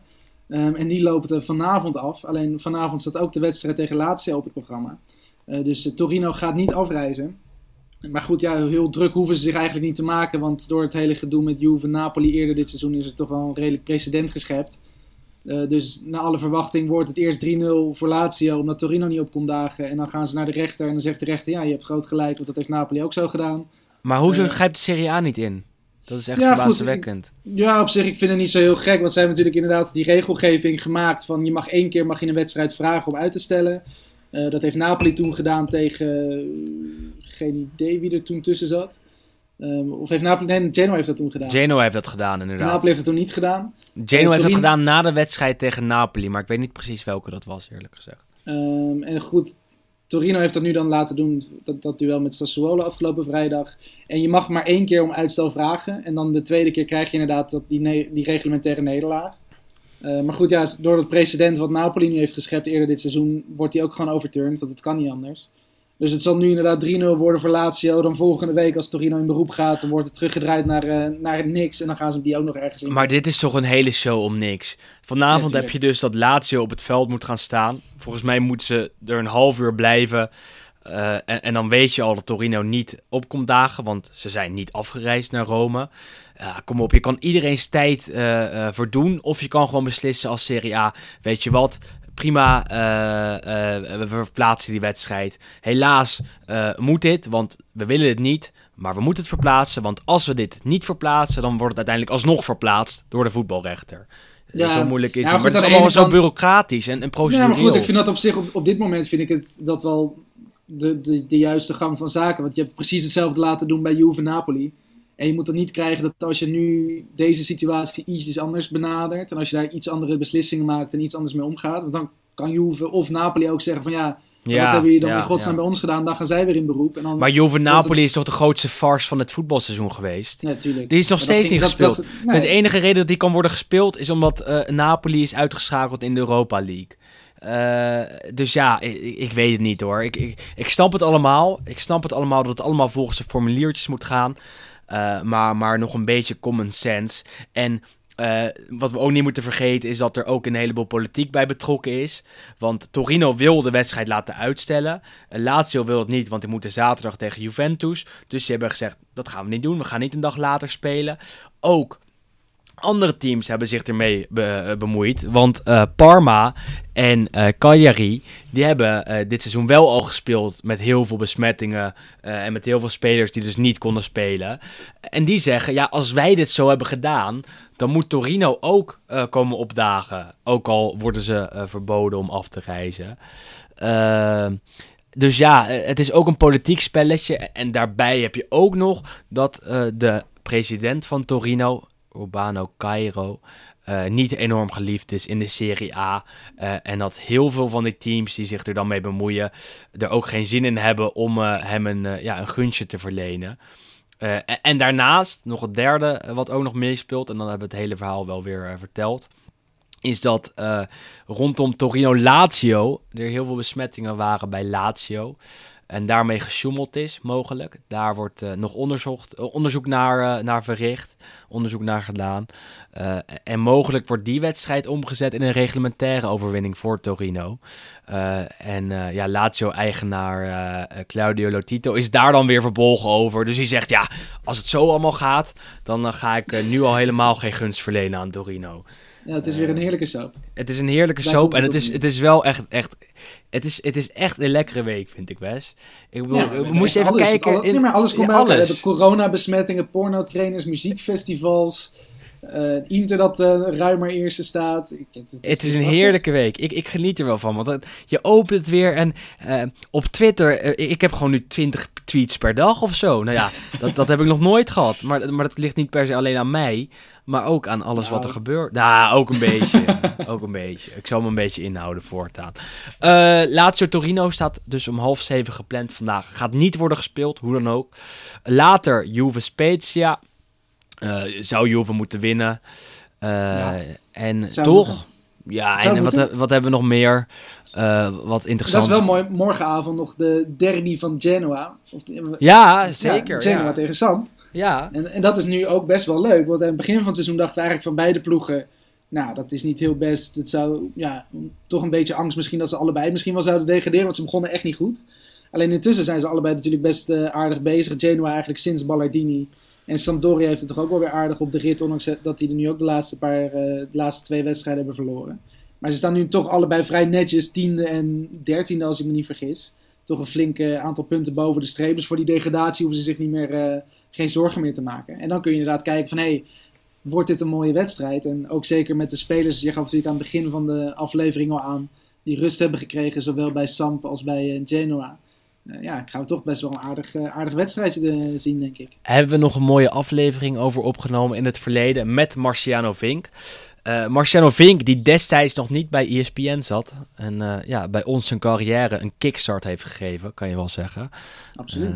Nog voordat hij ja, opnieuw beroemd werd. En Fiorentina Roma is leuk. En Parma Inter is donderdag de afsluiter van de midweekse speelronde.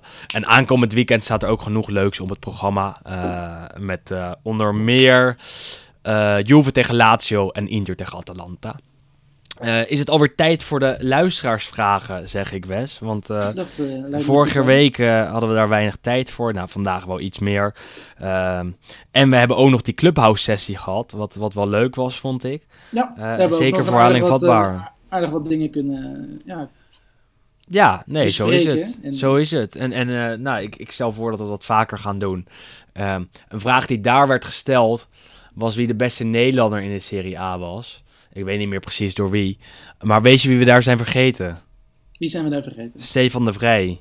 Stefan de Vrij, oh, die voetbalt ook Ja. nog. Ja, die hebben, die hebben we gewoon niet genoemd. Dus eh, ja, en dat is misschien nog wel de beste. Dus eh, ja, Ja. toch shame on us. Ehm, ik kijk even naar Instagram, wat, wat voor vragen we daar hebben. Wanneer doen jullie een aflevering over Diletta Leotta? Vraagt Net of, of, of over. Ja, of met. allebei. Liefst ja, met. het liefst met, met, ja. met, met en over. Ja, ja, ja, ja. Nou ja, dat, dat eh, houden we in het achterhoofd, eh, Steven. Eh, zou Juventus er goed aan doen om Ronaldo weg te doen en het middenveld te versterken? Nou, daar kunnen we... Dat lijkt me een vrij. Ja. Ja, dat lijkt me een hele goede optie. Die vraag kwam vaker niet- langs. En, en inderdaad niet per se omdat Ronaldo nou zo slecht doet, want hij doet het absoluut niet slecht. Alleen het is natuurlijk wel iemand die zo'n grote invloed heeft op eh, ja, de speelstijl van een team. Dat het heel lastig is om inderdaad met hem in de ploeg iets anders te doen.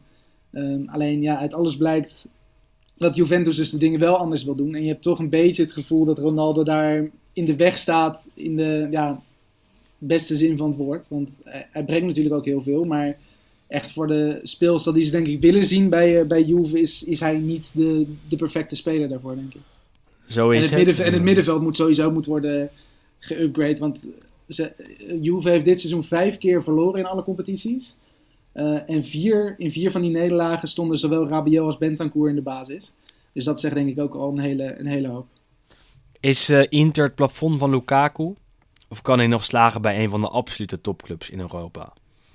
Nou, Jurien, Inter is een van de absolute topclubs in Europa. Nee, ehm, ja, als, als Lukaku zo blijft spelen, dan eh, Kan hij overal ter wereld kan hij spelen. overal ter wereld spelen. En eh, niet alleen bij Inter. Dan zie ik hem ook nog wel een stap omhoog maken met pijn in het hart. Ehm, maar dan verdient hij dat wel straks. En, en ik denk het wel dat hij perfect op zijn plek is in Italië, in Milaan en bij Inter. Dus eh, ja, eh we'll see. Maar op de manier waarop Lukaku nu speelt, is, is het zeker iets eh, om in de gaten te houden. En, en dan lees je dus ook over de interesse van Real Madrid en van Manchester City. Wel in de roddelpers, maar hè, zoiets kan altijd blijven sluimeren. En de laatste vraag, Wes, van deze week... is of ik blauw-zwarte strepen in mijn haar verf als Inter kampioen word. Dat moet je wel doen, vind ik. Hè? ja, ik moet Dat eigenlijk wel iets doen. Maar ik wil hier nog even over nadenken. Want blauw-zwarte streep, ja, daar, zo kan ik natuurlijk niet aankomen op mijn, eh, op mijn werk. Eh, maar stel je bent luisteraar, je hebt een mooi idee wat ik eh, zou moeten doen als Inter voor het eerst sinds 2010 kampioen wordt. Dan moet je dat gewoon even laten weten op Twitter of op Instagram. Of ja, weet ik veel waar je ons allemaal kan spreken. moet, moet, moet je niet gewoon lekker een tattoo of zo nemen? Nee, Wes, Wes Ja, niet, maar niet, niet, niet zo'n cliché van Inter kampioen 2020, 2021, maar gewoon ergens, weet ik veel, dat, dat, dat nieuwe logo op je bil of zo. Of... ik ga nooit eh, van mijn leven een tattoo nemen, kan ik je vertellen. Ik, ik kan me nog eh, goed herinneren, ik woon in Amsterdam, ik woon in, in de Pijp en ik woon eh, echt nou, praktisch naast eh, de tattoo-praktijk dinges van, eh, van Henk Schiefmacher. Ja, ik weet dat toen- bekend. Ehm, Feyenoord kampioen. Ja, ik weet dat toen Ajax, die stonden toen op het punt om kampioen te worden. In, eh, het was dan ja, twee jaar geleden. Eh stonden op het punt om de beker te winnen. En stond natuurlijk in, toen in de halve finale tegen eh, Tottenham in de Champions League. En zij hebben toen zo'n actie gedaan dat als eh, Ajax alle drie de prijzen zou winnen. En uiteindelijk is dat natuurlijk net niet gelukt, wonnen ze er twee. Eh, maar dat iedereen dan gratis de, volgens mij of het Ajax-logo of de drie Andreas-kruisen van Amsterdam mocht laten tatoeëren. Eh, Ja. Maar dus goed, misschien is dat wel een optie voor jou. Vind ik toch wel leuk. Crowd, dat crowdfunding. ja, dat nieuwe logo. Crowdfunding dat ik een tattoo krijg van de luisteraars als Inter kampioen Ja. wordt. Of je zet Maar hem op, daar zet moet- hem, maar zet hem gewoon op een plek waar niemand het ziet. Op je voet of zo. Ook daar moet ik nog even over nadenken. ja, ik vind dat heel moeilijk. Ik, ik, wil, ik wil best wat, wat doen, maar een, een, tattoo eh, eh, weet ik eerlijk gezegd, niet. eerlijk gezegd niet. Dat is voor altijd. Maar Goed, Ehm, Inter is toch ook voor altijd voor jou, Willem? ja, je, gaat, je, gaat toch, je gaat toch niet over 40 jaar dat je op je balkonnetje zit in, eh, in Italië, dat je naar je voet kijkt en dat je dan denkt van Jezus, wat een kutclub is dit eigenlijk. Nee, dat sowieso niet. Dan ben ik al lang een breed fan van Fiorentina, die dan tien keer Ja. kampioen zijn geworden. Ehm, maar wie, wie weet, heb je nog iets anders leuks wat ik, eh, wat ik eh, nou, kan doen of kan, kan krijgen misschien wel? Hè? Milan shirtje, Inter shirtje, Juve shirtje. Noem het allemaal maar op. Laat het weten op Twitter, Instagram, eh, WhatsApp als je ons nummer hebt. Die ga ik niet hier geven natuurlijk. Clubhouse, hè? niet te vergeten hè? Wes. Want we gaan deze week denk ik nog wel weer een uurtje Clubhouse even kijken. Ehm, en dat was hem alweer voor deze week. Vergeet dus ook niet te recenseren op iTunes. En ja, dat, dat vinden we heel leuk. Laat er vooral ook een berichtje achter. Heb je verdere tips, hints, suggesties, tricks misschien wel? Dan eh, ja, moet je het ook even laten via al die kanalen. Laten weten via al die kanalen die ik eh, zo net heb genoemd. Ehm, en eh, ja, dat was hem alweer voor deze week. Volgende week, als het goed is, weer in de studio. Want ja, deze week ging dat nou eenmaal eventjes niet. Wes, bedankt Goed, jij- voor... op, op de ja. ranglijst is het gat 10 punten en in het echte leven is het nu een paar kilometer. Ja, goed hè.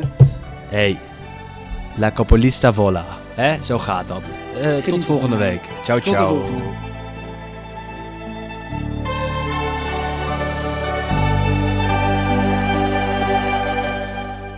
En we luisteren natuurlijk ook nog even naar de prachtige column van Hans Otte over bombers in het rechte rijtje van de Serie A. Tot volgende week. Zeg je Serie A en doelpunten, dan denken de meeste mensen toch al gauw aan Cristiano Ronaldo, Romelu Lukaku, Lautaro Martinez, Luis Muriel, Zlatan Ibrahimovic of Ciro Immobile. Maar het mooie van de Serie A is dat ook de clubs in het rechte rijtje hun eigen bombers hebben. Vlak achter deze wereldberoemde spitsen staat een viertal topscorers van kleinere verenigingen die alle 9 velddoelpunten en enkele penalties gemaakt hebben dit seizoen. We zullen achtereenvolgens doornemen. Andrea Belotti, João Pedro, Mattia Destro en Umbale Nzola. Andrea Belotti is Torino en Torino is Andrea Belotti. Deze 27-jarige aanvaller speelt nu al voor het zesde opeenvolgende seizoen bij de Granata. En iedere transferperiode is de vraag waar hij naartoe zal gaan.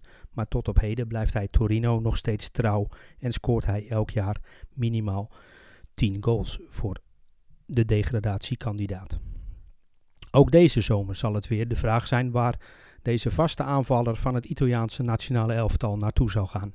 Of blijft hij Torino, waar hij 3 miljoen per jaar verdient, zijnde iets minder dan 10% dan wat Cristiano Ronaldo bij die andere Turijnse club verdient.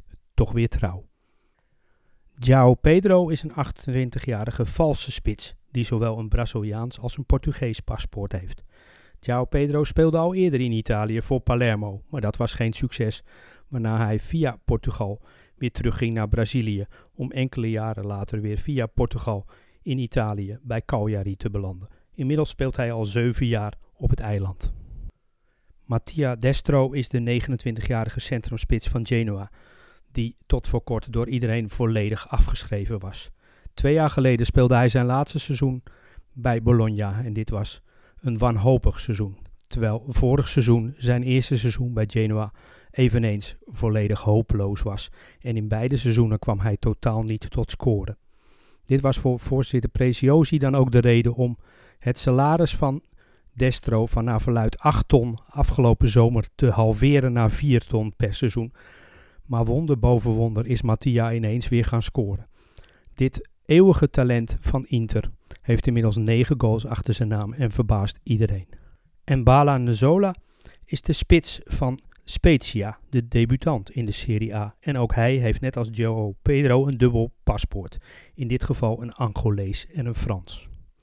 Deze 24-jarige centrumspits is door trainer Vincenzo Italiano meegenomen van Trapani naar Spezia en scoorde in de eerste 17 wedstrijden dit seizoen reeds 9 maal voordat hij geblesseerd raakte.